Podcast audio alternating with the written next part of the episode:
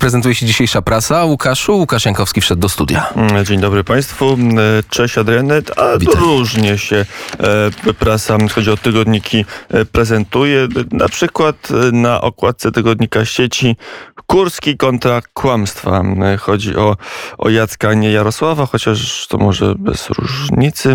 Prezes telewizji polskiej pozuje z dzieckiem na rękach i z notesem, gdzie notuje pewnie różne bardzo ważne rzeczy. Może nawet nasze słowa teraz notuje. Cóż to mówimy o prezesie telewizji, czy na pewno dobrze o tym, jak prowadzi telewizję publiczną. Hmm. E, Kurski kontra kłamstwa to jest wywiad z prezesem telewizji e, publicznej, ale nie czytałem go, bo mm, może z różnych powodów. A do rzeczy dziady we Wszambie. Ale to to, tą okładkę piękną opisz może. E, A no tak, a tutaj mamy Adam Mickiewicz Tak y, jest. ma we włosy wpięte kokardki tęczowe. tęczowe.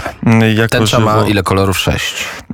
E, tak jak e, mieć nie powinna, Mm, ale też to jest zapowiedź dwóch tekstów o sytuacji bardzo ciekawych zresztą, o sytuacji mm, w teatrze, ale na początek e, Paweł Lisicki.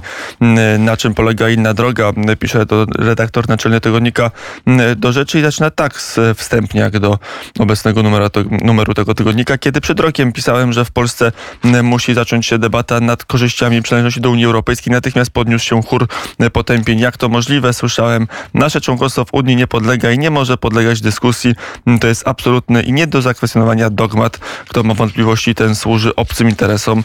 Mm, Jeszcze całkiem niedawno, żeby uciąć wszelkie mm, możliwe podejrzenia i wątpliwości. Podobnie e, pełne stanowisko miało Prawo i Sprawiedliwość, e, pisze Paweł Sicki, a potem zastanawia się nad tym, e, czy w obliczu nadchodzącego pakietu unijnego Fit for 55 mm, i innych propozycji unijnych, czy jak się to zbilansuje finansowo, to czy na pewno Polska będzie na plusie. I to jest mm, pytanie redaktora naczelnego i zobaczymy na ile y, sami Polacy będą odpowiadać na to pytanie, kiedy będą przychodzić kolejne mm, przepisy.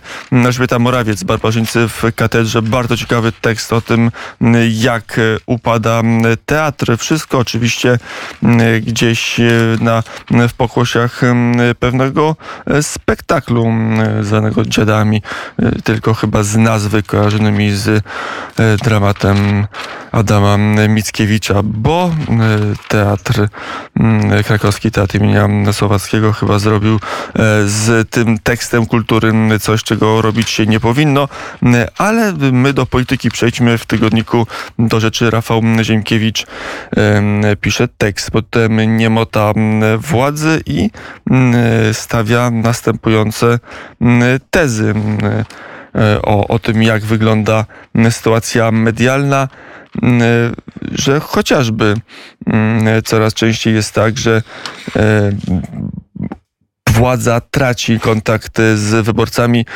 To wspomnienie nie może, nie może ożyć w mojej pamięci, gdy obawy nowego, owego dziennikarza ziszczyły się na całego księgowi, ale nie tylko ci z zakładów pracy, lecz także ci z firm wyspecjalizowanych od lat rozliczających różnego rodzaju mm, podatki mm, i dochody firm po tygodniach mm, wy, wygrażania się, y, wygryzania się w nowe przepisy rozkładają bezradnie ręce. Nawet urzędnicy skarbówki przyznają bezradnie, że nie wiedzą o co chodzi. Nikt ich nie przeszkolił i niczego nie wyjaśnił. Nie wiedzą także jak bronić rządu, choćby mm, sprzyjający władzy dziennikarze.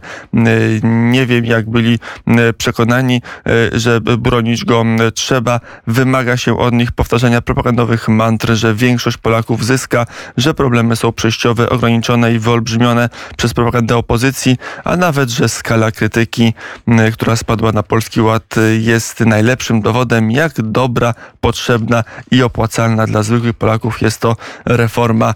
Na dodatek mantry te zmieniają się z dnia na dzień. Od m, tłumaczeń y, to podłe kłamstwo, że ktoś dostał mniejszą e, pensję, do, m, e, do narracji, że dzięki błyskawicznej reakcji Ministerstwa Staty zostaną e, wyrównane. Bardzo ciekawy tekst Rafała Ziemkiewicza o tym, jak rząd nie radzi sobie z komunikacją mm, Polskiego Ładu. Widzę, że ten temat jest y, również na okładce okładce Newsweeka, bo mamy tu y, talerz, taki stary, y, stary y, żeliwny czy emaliowany talerz z napisem Polski Krach. Biało-czerwony talerz, obok widelec, nóż. Pytanie, gdzie łyżka? To pytanie zostawiam otwarte.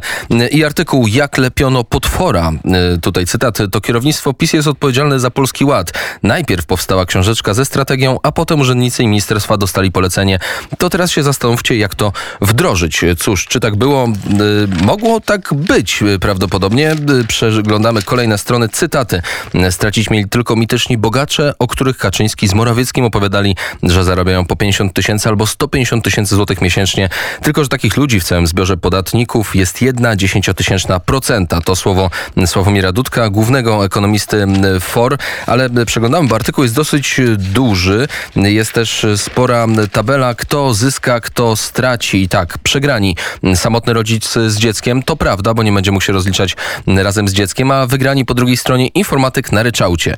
Przegrani dobrze zarabiający specjalista. Wygrani małżeństwo po, na wspólnym rozliczeniu. Przegrani przedsiębiorca na podatku liniowym. Wygrani pracujący w wieku emerytalnym. I tak e, czytamy dalej. E, Ciekawy wydaje się artykuł e, Twardziszon. To słowotwórstwo mi się bardzo podoba. Zbigniew Ziobro jest niedoceniany w obozie władzy, choć rozegrał Kaczyńskiego tak, że prezes ma dziś ograniczone pole manewru, pisze Renata Grochal. Jeszcze na koniec dwa artykuły. Nauczyciel zawód ekstremalny, czyli szkoła w pandemii, o tym, że y, cóż, pierwsi odejdą najmłodsi, potem kreatywni, a zostaną ci, którzy nie powinni uczyć. Ciekawe, doczytam ten artykuł później. I piękne zdjęcie ludzi, którzy sięgają po paczki na korytarzu. Cóż, nowa moda wśród Polaków, życie na pudełkach. Okazuje się, że dla jednych symbolem rozleniwienia i luksusu, dla innych ratunkiem, bo pozwalają schudnąć i zyskać trochę czasu dla siebie. Chodzi o dietę pudełkową. Mamy ostatnią minutę, Łukaszu.